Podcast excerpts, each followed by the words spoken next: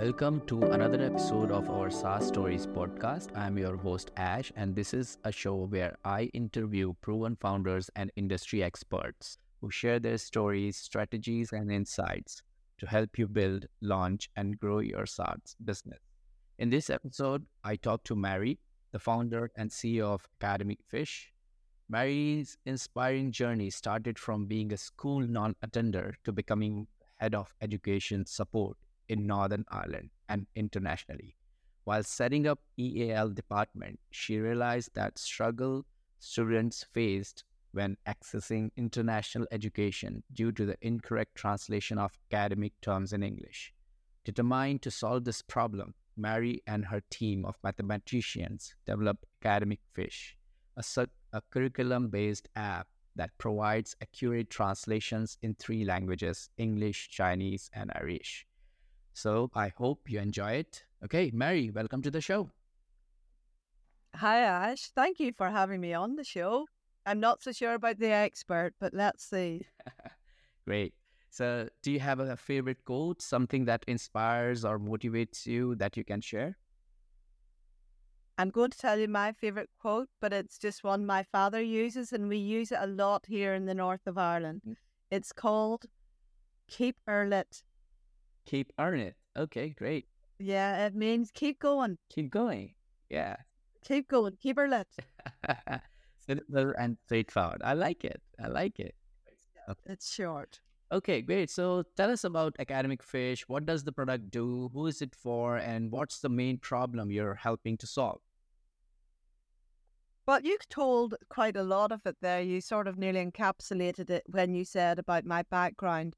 I was a non-attender, went into education support, fast forward, head of education support internationally after Belfast, and working in Asia, a lot in Asia, 4 years in China. And, you know, those students really want to access universities and courses in English. They want to attend universities in Australia, UK, America, and Ireland. So We've developed an app for the understanding and translation of mathematical terms and definitions. It is in three languages, as you said, with the potential to extend to other ones and other subjects, obviously. The thing about the app is, and this is its USP, as they say in the business world, its uniqueness is most students, when we did a pilot, use machine-generated translations. I mean, accessing these information, it's maths. Let's face it, it's maths. Maths is all over the place. It's everywhere, but it's nowhere they can trust. So it was time consuming. And basically, Academic Fish is created, the data has been The data has been collated by mathematicians, so it's curriculum based, it's learner friendly, and thankfully it's correct. Okay, great stuff. So correct me if I'm wrong. I have heard that you were working in China for a while, and then you saw the pain students facing there. And then, because in my head, and you know, I don't have much knowledge about this education industry as much as you do. But mathematics is all about numbers, isn't it? And then how does it relates to, is it like the people or the students in China, when they solve mathematics, the explanations or the comments is in Chinese, and then you guys are helping them to translate it to English or the language they want it to be? How does it all works? Would you give us an example? Well, I tell you what, one of the things about the way the app has been built. So obviously, say for example, if you're Chinese, your Chinese is going to be, you know, the level. It's going to be excellent level or a good level. But you want to get this and understand it because you're going to have to attend university. You're going to have to do courses in English. Okay? So one of the main things about this app is that when you look at a term or a definition and it's in your language, you just toggle over. You don't have to come out and go elsewhere. you toggle over into your language of choice to get this pronunciation, what it looks like, what the understanding of it is, a pictorial version, and it says. Now, this is, pronunciation was a big one. That was one of the first ones I noticed. I mean, I had teachers come up to me and say, how do you pronounce this term in English? And that was maths. And I was like, so language and maths. Language, maths is everywhere, and mathematical language is key. I'm going to give you an example, which works very well in the north of Ireland. And that is, if you put 10 square, there's a mathematical term. If you put 10 square into, say, for example, Google. I'm going to use Google. I don't want to advertise them. There you go. But I mean, I don't. But if you put it in to Google, you come up with a hotel in Belfast. Mm-hmm. Now, this is one of the major issues, what we're doing. We help them. It's mathematically focused. Yes, it's their terms. It's over 1,300 terms that each curriculum uses. And they know when they go into it, they are going to get professional support by mathematicians. Yes? Right. And essentially the numbers, when they are getting translated to their preferred language, the numbers are going to be same, right? Because no, obviously Chinese, it's a different signs. It's the same. You know, if I said the number 1, 2, 3 up to 10, it would be written in Chinese, in Mandarin. You know, simplified Chinese. Yeah. You know, so the whole thing correlates. Ah, got it. So basically the way they write the numbers is different than how we write in English here. Oh, totally. It's all very different, everything. I mean, it's a big learning curve, but I love the Chinese mathematical system. Learning to count in Chinese and speak the language that way, I mean, it's so much easier than other languages. Really? So, very concise, yeah. Now, don't be asking me for any test points here. But I mean, like, when I was there working, I was like, that actually makes sense, the whole way you say it. It's just so precisely laid out, but it's in a different language. Mm-hmm. So that is why they need the pronunciations. And we also give pinyin for the terms as well, which is the pronunciation as well. That helps them with the pronunciation. Perfect. So when you had this epiphany, did you look in the market where there were other products? What was going on at that time, and what did you see from your research that encouraged you to move ahead with this idea? Right. Well, what encouraged me was, number one, how the students themselves were frustrated with the whole process, and because they would check something out and then come up to me. But to look at it market research-wise, we looked at what was out there. And what is out there, there's a lot. There's a wealth of mathematical support. I mean, you can get lots. You can download lots of apps for maths. But you can't download something that will translate for your understanding. And that is, as I say, the USP, the big difference. So we did lots of research. We did the POC. And we went to schools, we went to universities, we got people to do the feedback from there. Am I answering your question, Ash? Yes. You, a part of my question was around the motivation as well as the market research you did before going forward with the idea. Well, one of the other things was, it was during COVID, and I happened to be home from China, and I sent an email, just a random email, to see, am I right here about this? So I sent it off to two local universities, and one got back within the hour and said, yes, they wanted it. They wanted it to help the students. So this was to help their students already in university. And our app is aimed at those in upper primary right through to university level. Oh, okay. So it's not just for the university, it's also for upper primary then. Yes. So it's actually quite concisely going through the curriculum from that level. Yes. Oh, that's really good. And have you started this as by yourself, like bootstrap? Do you have any investments or anything? Well, basically, I started it on by myself, and I have been very lucky with the validation I've received here. I've received grants from different Take Start, Concept Plus grants, and because it's in the third language, Irish, the Irish as well funded it because they're trying to promote the Irish language. There's a big boom in the Irish language, and I have been well supported. But as an entrepreneur, it's not all about the money and support.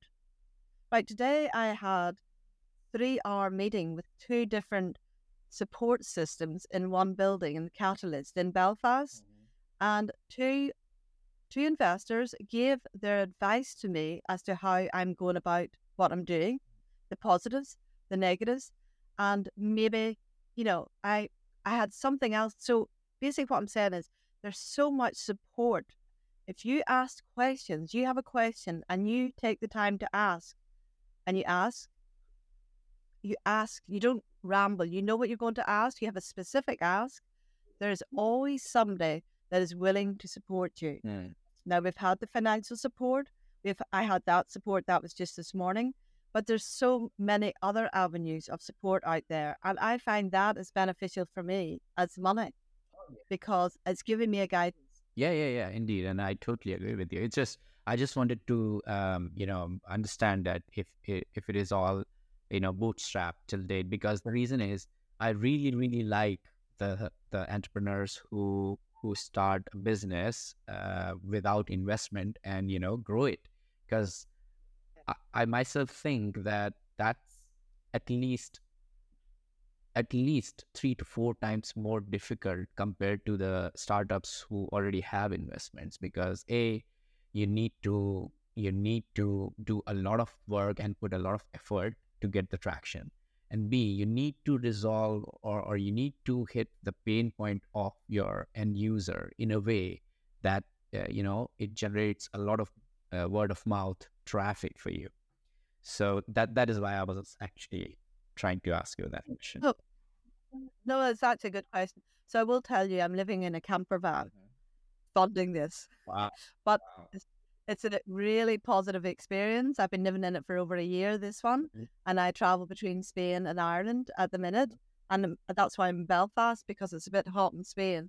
But I mean, I travel around, I work online, so I suppose I'm what the posh word would be digital nomad. As long as I've got my solar, and my Wi-Fi connection, I can work anywhere. Indeed. And that's the beauty of being an entrepreneur in 21st century. Yes. Amazing. Perfect. So, then,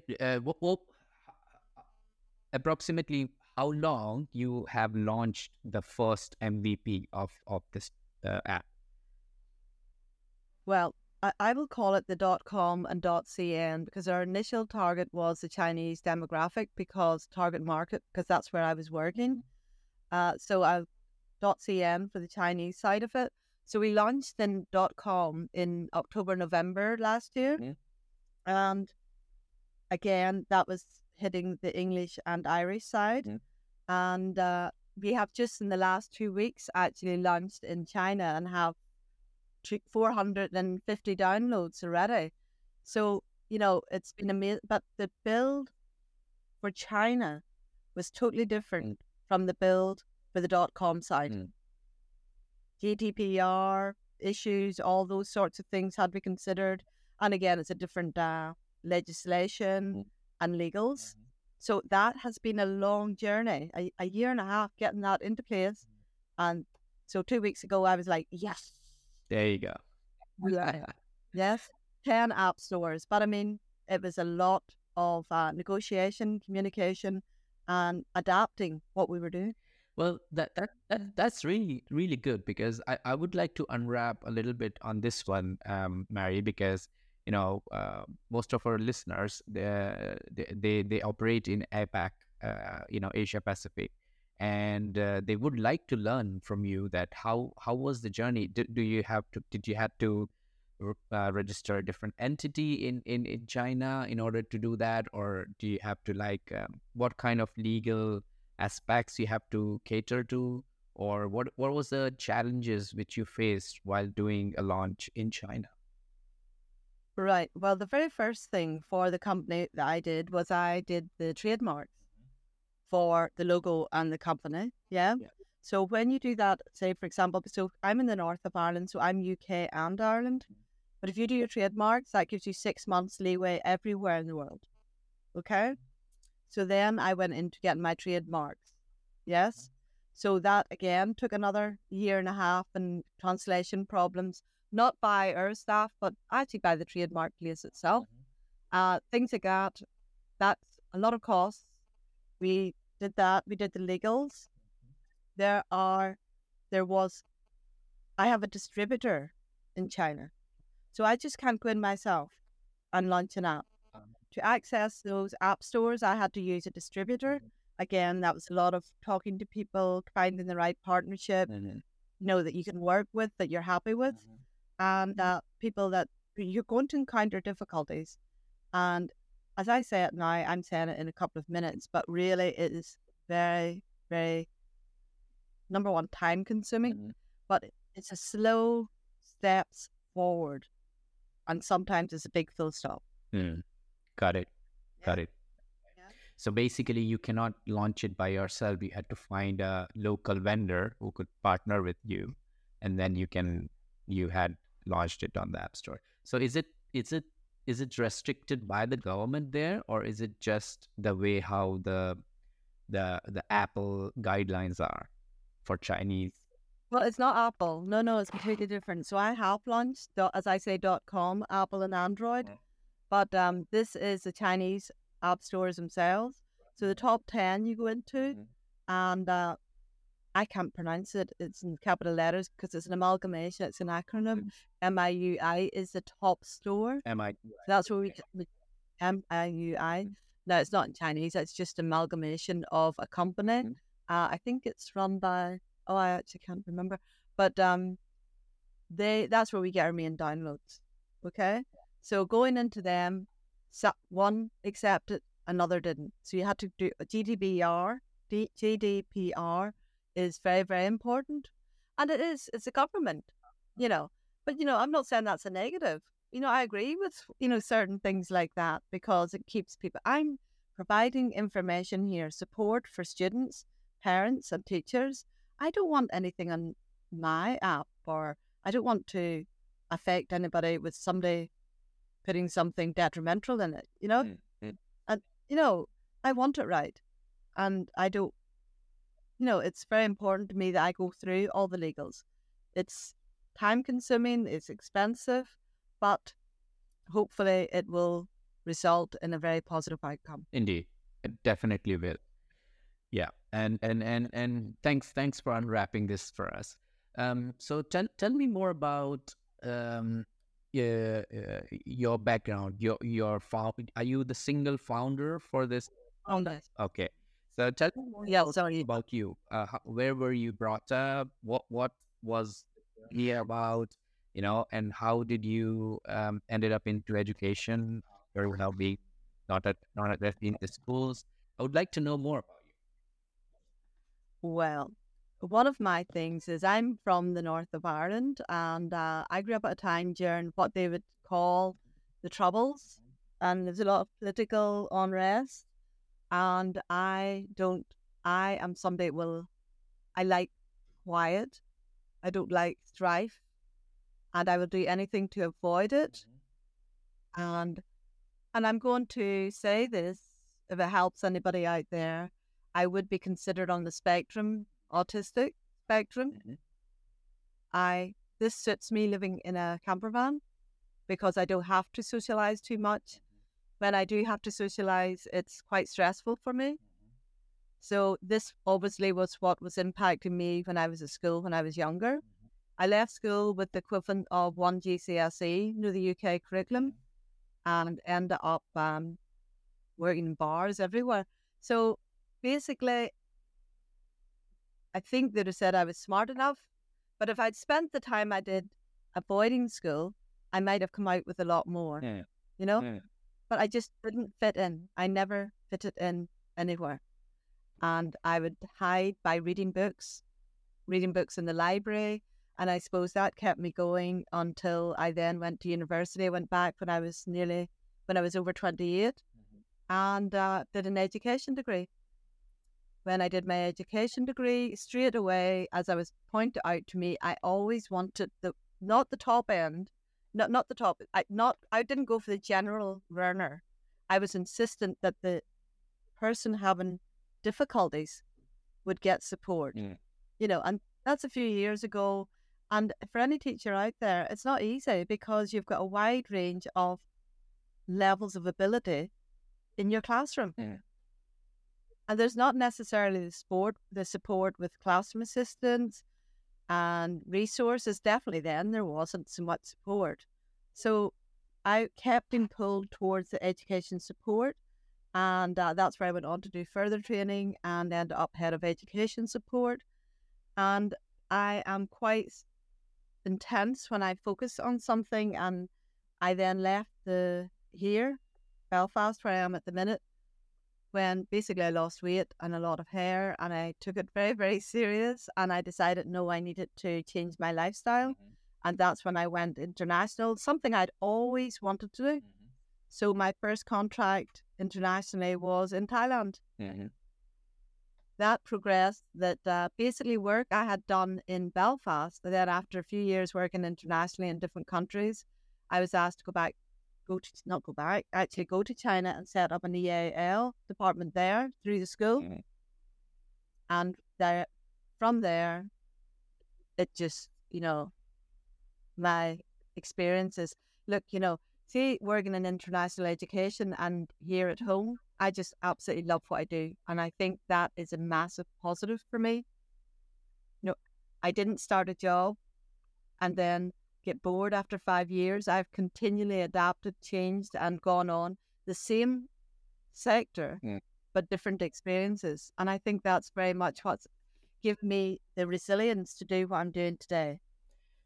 Yeah, that's spectacular, because keeping into the same space and continuously adapting to the environment is one of the topmost skills and personalities you need to become a successful founder, and you already showcase that. So that's amazing.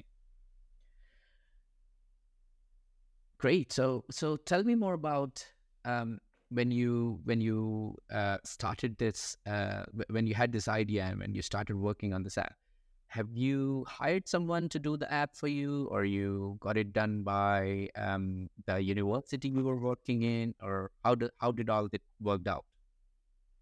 Well, I'm very much content based, and I'm working with staff. I'm good doing that through project management through the years, and I'm aware of my strengths and my weaknesses.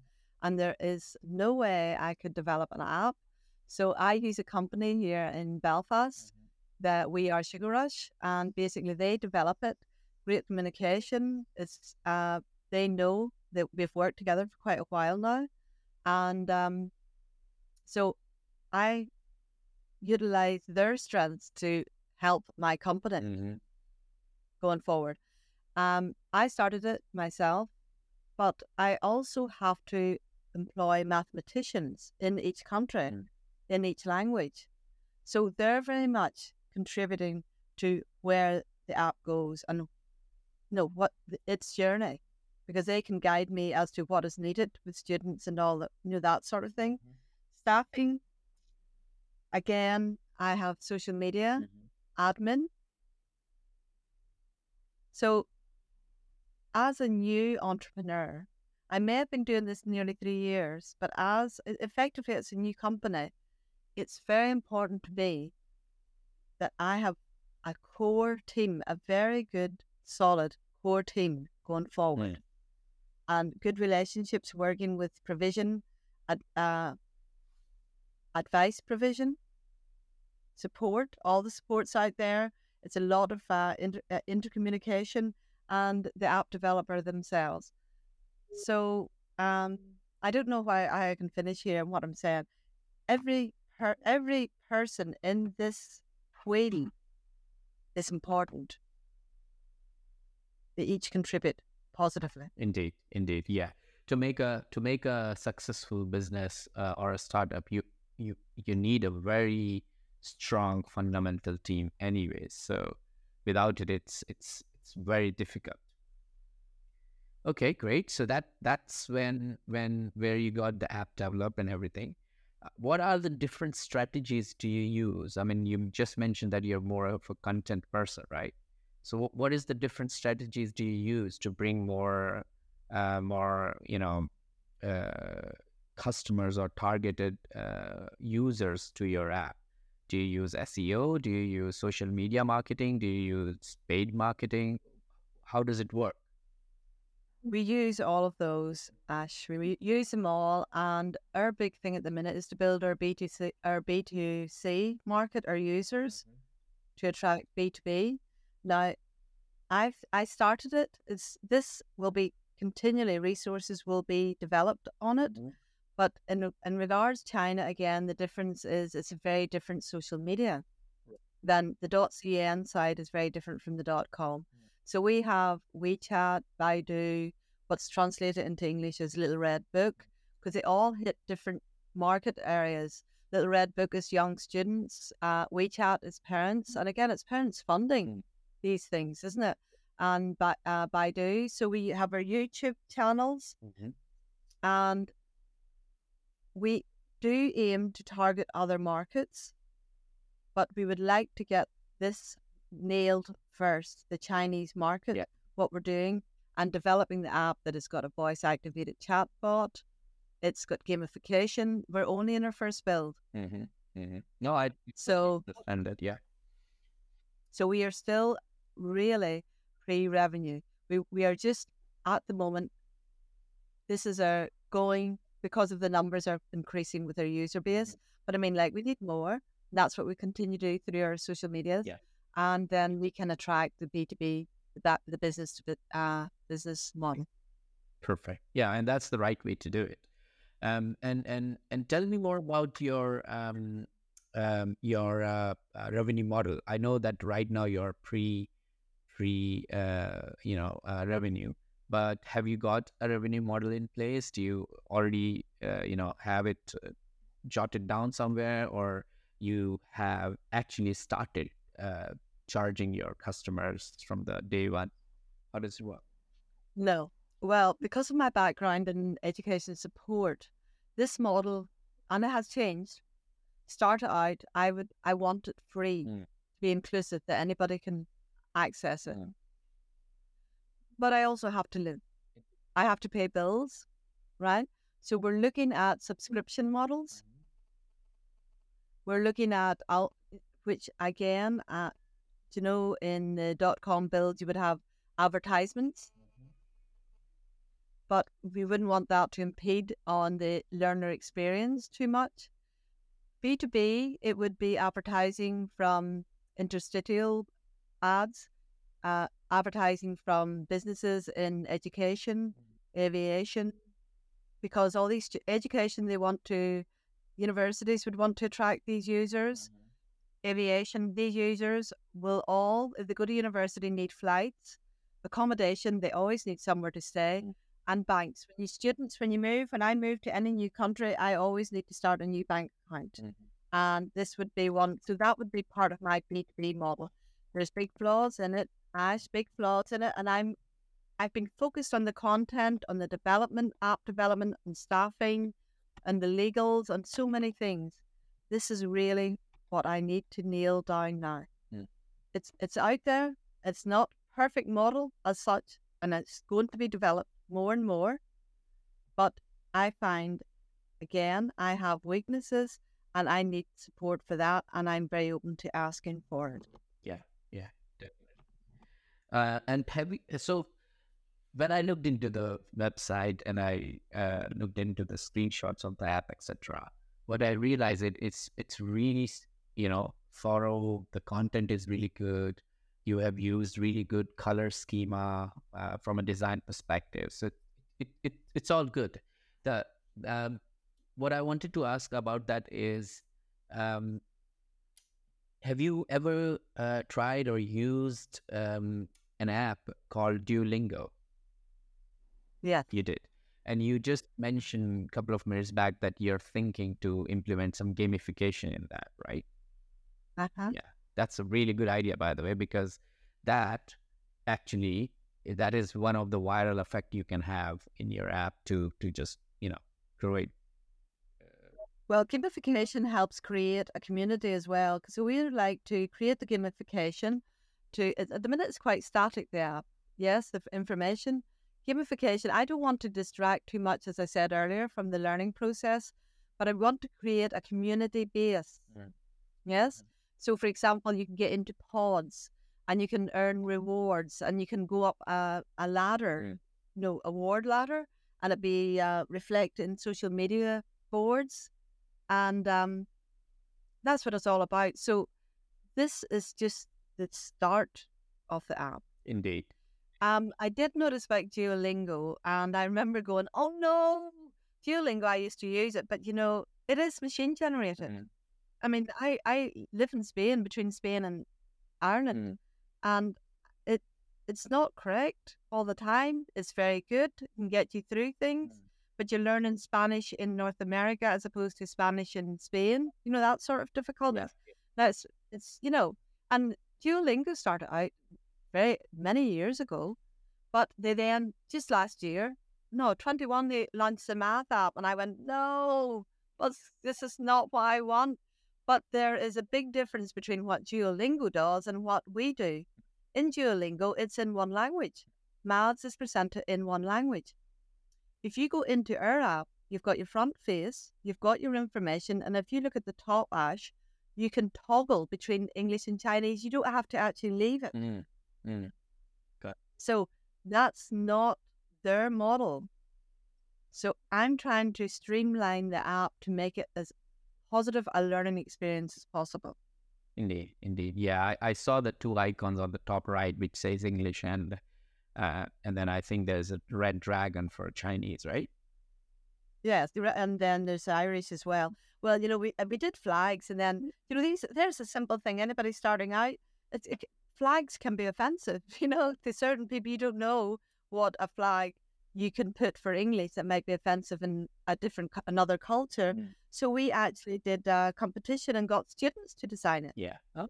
We went into schools and got students. We designed most of the avatars. We wanted non-gender specific, and we got students. And I absolutely loved what two of the students together, from a small school outside Derry, designed, and it was a disco globe one, and it is fun. And I said I give them criteria. It has to be non-gender specific, and you know, we would like a character that we can move and is fun, and that is what they come up with. And I the minute I saw, I was going around that particular class, and I just went, I love that. Yes, so. They got awards, they got prizes, and we got a fun avatar developed by students. Yeah, that's great. That's a really good idea for our listeners to you know, figure out if they want to create a mascot for their brand, and you know, they don't have many ideas. They can go outside and seek for help. That's really good. Great. Well, even our logo. Sorry, our logo's like that, Ash. I didn't mention it, but our logo started out, I love the arowana fish, and I absolutely started around that. And then basically it ended up, I'm a very simple, basic person. It went right back to, if you look at the logo itself, it's a goldfish, really. Yeah.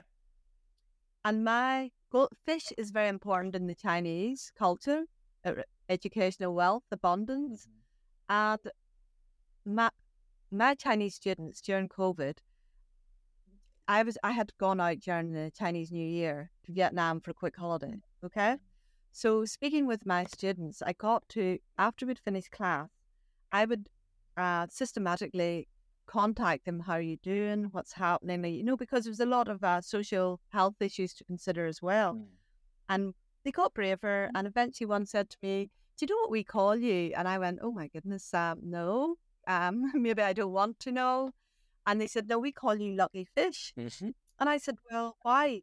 And because I helped with academic university access skills, they said, well, because I got 2 university acceptances in year class when I was in your class. And we all got them when we were in your class. And I was just laughing. And I said, so you got emails to say that you were accepted into university in my class? And they said, yes. And I said, can you tell me what you were doing on your mobile during my class? You know? So we had a good laugh, you know, that they were actually looking on their mobiles during my class and not focused. But also, you know, yeah, no, but that's young ones. And then also my father, Frank always said, if I fell in the river, it's the river ban here. If I fell in the river ban, I would come up with a fish in my mouth. I'm that lucky. Yeah. That's fantastic. Yeah, I'm sure there's an equivalent in every culture for that sort of a person. So lucky fish had to be in our logo. Perfect.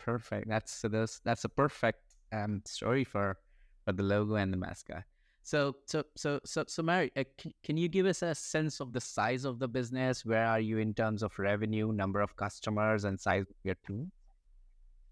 Well, as I said to you, we've got 750 users. Just we've launched in October. I think it was October. But since China now, it's been more than doubled in those couple of weeks. Again, we need to look at analytics. Revenue, we're still pre-revenue. I've said that already. We've got the 3 languages, English, Chinese, and Irish, with the potential to go to other languages.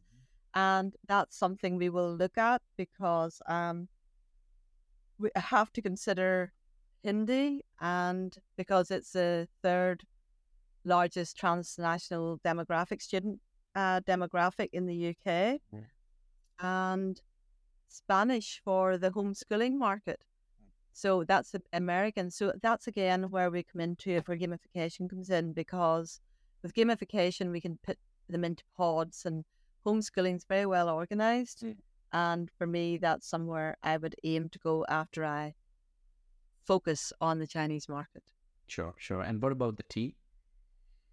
The team, the team's absolutely fantastic. As I said to you earlier, it's very important to me creating a strong team going forward.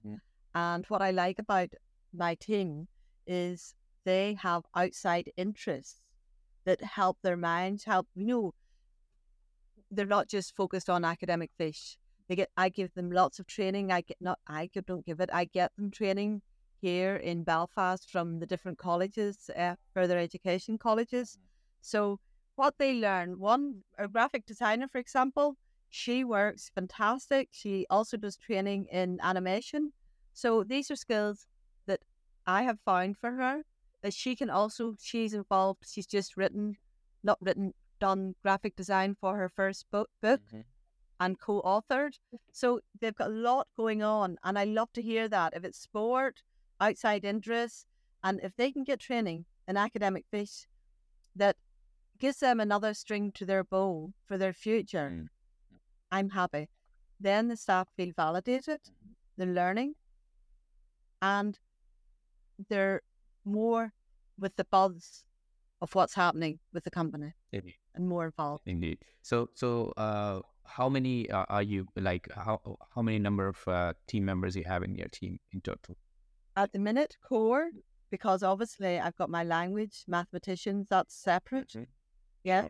So there is so many in that group, because every time you do a translation, you have to get that checked, and you have to get it checked again. So there's a whole process there for each language, for each term. So that's different. But I would have 4 core at the minute. And it's sales marketing, graphic design, admin, and myself. Perfect. Great stuff. So I guess we can move to the next part of the interview, which is more about the lightning round. But before the lightning round, I would like to ask you something. So throughout your journey and experience, there must have been valuable lessons learned. So, if you don't mind sharing, could you reflect on your experiences and tell us about one mistake or setback that you encountered along the way that you are now consider a regret? Or maybe not regret. It's a positive thing that you have learned. And additionally, what advice would you give our listeners based on this experience? Well, I'm good, to be honest with you here. For me, actually, to make mistakes is a good thing. For me, it's always a learning. I'd always encourage students, everybody, to learn from your mistakes. No mistake is a total, you know, as a very sage saying, I would say it to my daughters just to wind them up, really. But you can't have the rainbow without the rain. Indeed. You cannot have the rainbow without the rain. Exactly. You know, I think I owe that to Dolly Parton or something like that. But my strengths, as I say, I'm aware of, the model, the business model, is not a great model. Right? I'm learning and getting advice in it. I had to start out. I had to go ahead with it, get it launched, because I was advised time and time again, do not wait until it's perfect. If you wait until it's perfect, there'll be something else to do anyway. Yeah. So that's why I have launched the app with what it has on it so far. And to be honest, that's a lot. That's, as I say, 3 years collating that information. So I didn't make the mistake of waiting, but mistakes, I have difficulty seeing things as mistakes. As I say, it's more a learning curve. So I can't say no, there were major mistakes, but there would be major mistakes if I didn't stop to think and ask for advice and support. I'd say there would be more of them. Indeed. Great stuff. Okay, so we should wrap up, and we are going to go into the lightning round now. So I've got 6 quick-fire questions for you, and just try to answer them as quickly as you can. You ready? Well, no, let's see. Yeah. Great. All right. So the first one, what's one of the best piece of business advice you have received? I'm doing this myself. So that might have been my learning thing. I would have been better supported with a co-founder. So to complement my skills. Perfect. So basically, you think you could have a co-founder, so that the co-founder can fill in the gaps you have in your skill set. Yes, exactly. Like I've got content, staffing. If I had somebody with business and IT, that would have been fantastic. I'm still looking around that area because that can still happen. But that is good advice, I think. Perfect. Try to do it with somebody else. Perfect. Okay. And what book would you recommend to our audience, and why? Oh my goodness gracious me. I've just downloaded Burn the Boat. Yeah, the Burn the Boat. Oh my goodness, I can't even hear if I even have it. I haven't got it here. It's by one of the top entrepreneurs. There's actually a workbook. He didn't do that workbook, but it's called Burn the Boat. And you know what it is, Ash? It's you go into something and say, I'll do that. And if I can't do that, I'll do this. And if I can't do that, I'll do and right? Yeah. It's be concise in your journey, research it, and forget about all those other things. Focus. Burn the other boats. Burn the other boat. Yes. Focus on one. Yeah. Perfect. And get it right. Yeah. Got it. What one attribute or characteristic in your mind of a successful founder? Resilience, as I said earlier. Yeah. You'll have positives and you'll have negatives, and you have to keep going, listen to what's been said, but have faith. You know that market. Yeah. You know the market, whatever it is you're looking at, listen, and, you know, but you need resilience. There's going to be lots of no's, and there's going to be amazing moments when you get that yes. Perfect. Okay. What's your favorite personal productivity tool or habit? Walking my dog. Oh, perfect. I love walking myself too. He takes me over rocks, through forests, through hedges. And let me tell you, I'm not thinking about Academic Fish when I'm being pulled through a hedge with this dog. He's bouncing. He gets me out. He makes me stop. I have a coffee. I go for a walk. With the camper van, I can live out anywhere. And I always tend to live by the beach. And he loves swimming, so I can go swimming. He can mind the van.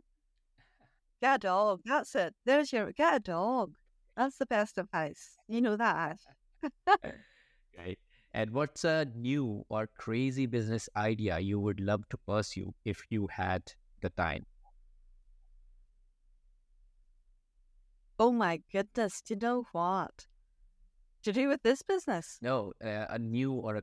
Any business? Yeah, any new or a crazy business idea you would love to pursue. I think in things like that all the time. I do my friend's head in. I'm always saying, you know, you could do that. Think of that. That's not around. I don't know. There's so many, but small things. But I don't know. If I can't think of any crazy idea, I'll be honest with you. But if you're going to do an idea, try and think of something that can expand. Okay. That's the thing. The way I've started with one subject, I started with 2 languages and was asked to do the 3rd. So. That's expanding. Something that can go somewhere globally. If you know, I started globally, which is a bit ironic, but and then went down national. Yeah. But something that is not just a shirt, a pink shirt, and a blue shirt, and a shirt with a collar and a shirt without a collar. Maybe there's money in that, and I'm just down in that. But I'm saying something that will keep you mentally engaged with it. Yeah. And the last question I have is, what's an interesting or fun fact about you that most people don't know? I'm an introvert but I like people. Okay. Yeah, I mean, this is kind of like similar to my personality also. I mean, I do a lot of, you know, social activities, but I consider myself introvert too, and it's just very difficult to justify in front of people, you know, when you have. But what probably happens, Ash, is you're very good for your 10, 20 minutes and then you go back into your little burrow like I do. Yeah. And go, oh, yes. You know what I even do? Back to that dog. When we get into the camper van and there's nobody around, I even take off the dog's lead. Yeah. To give it freedom around its neck. I mean, as if the dog's stressed. Yeah. Yeah. Great. Well, Mary, thank you so much for joining me and sharing your story, unpacking the last few years of building this business and some of the ups and downs along the way. So if people want to check out Academic Fish, it's academicfish.com. Is that correct? Yeah. Certainly. The Chinese version is academicfish.cn. Okay. The .com is academicfish.com. And how do they find Academic Fish app on App Store or Android or Chinese? Yes, it's on. But you know what I'm really looking for, Ash, as well? And thank you for this opportunity. I want people to go and download it and give me feedback. Mm. What are we doing right and what can we change? How can we help support students, learners? And, you know, this is pivotal, important for our journey going forward. And we are going forward. Indeed. But we can't go forward without constructive feedback. Yeah, definitely. That's one of the things. So let me, you know, encourage my listeners. So people listening to the podcast, please download Academic Fish and please provide Mary some feedback, you know, positive, negative, or any feature request, anything you think is good for, you know, development of the app, of the business. Just let Mary know about it. Perfect. And we have all the Chinese, I don't know if they're, you said the Asian based, we have our Chinese WeChat and everything like that as well, which they could join and again, give information that way. We welcome all feedback. Perfect. And if folks want to get in touch with you, what's the best way to them to do that? My email address is there, marymac@academicfish.com. Okay. It's MARYMC. It's on the website. Okay, that's good. And you know, there's a subscription button as well where you can go in, get information, and find out more through it. Perfect. Okay, great. Well, thank you very much for being on the podcast, Mary. And one day, once you become a billionaire, I would love to host you. You're very good, Ash. And Ash, again, thank you very, very much for this opportunity. Thank you all for tuning in to this episode of our SaaS Stories podcast. I hope you found our conversation with Mary insightful and inspiring. If you're a founder or industry expert interested in sharing your story on our SaaS podcast, please don't hesitate to reach out. Simply email me at ash@artcircles.com and let's connect for a potential interview opportunity. If you enjoyed this episode, make sure to subscribe to our podcast and stay updated on future interviews with proven founders and industry experts. We have a lineup of incredible guests and valuable insights coming your way. Stay inspired, stay motivated, and keep building.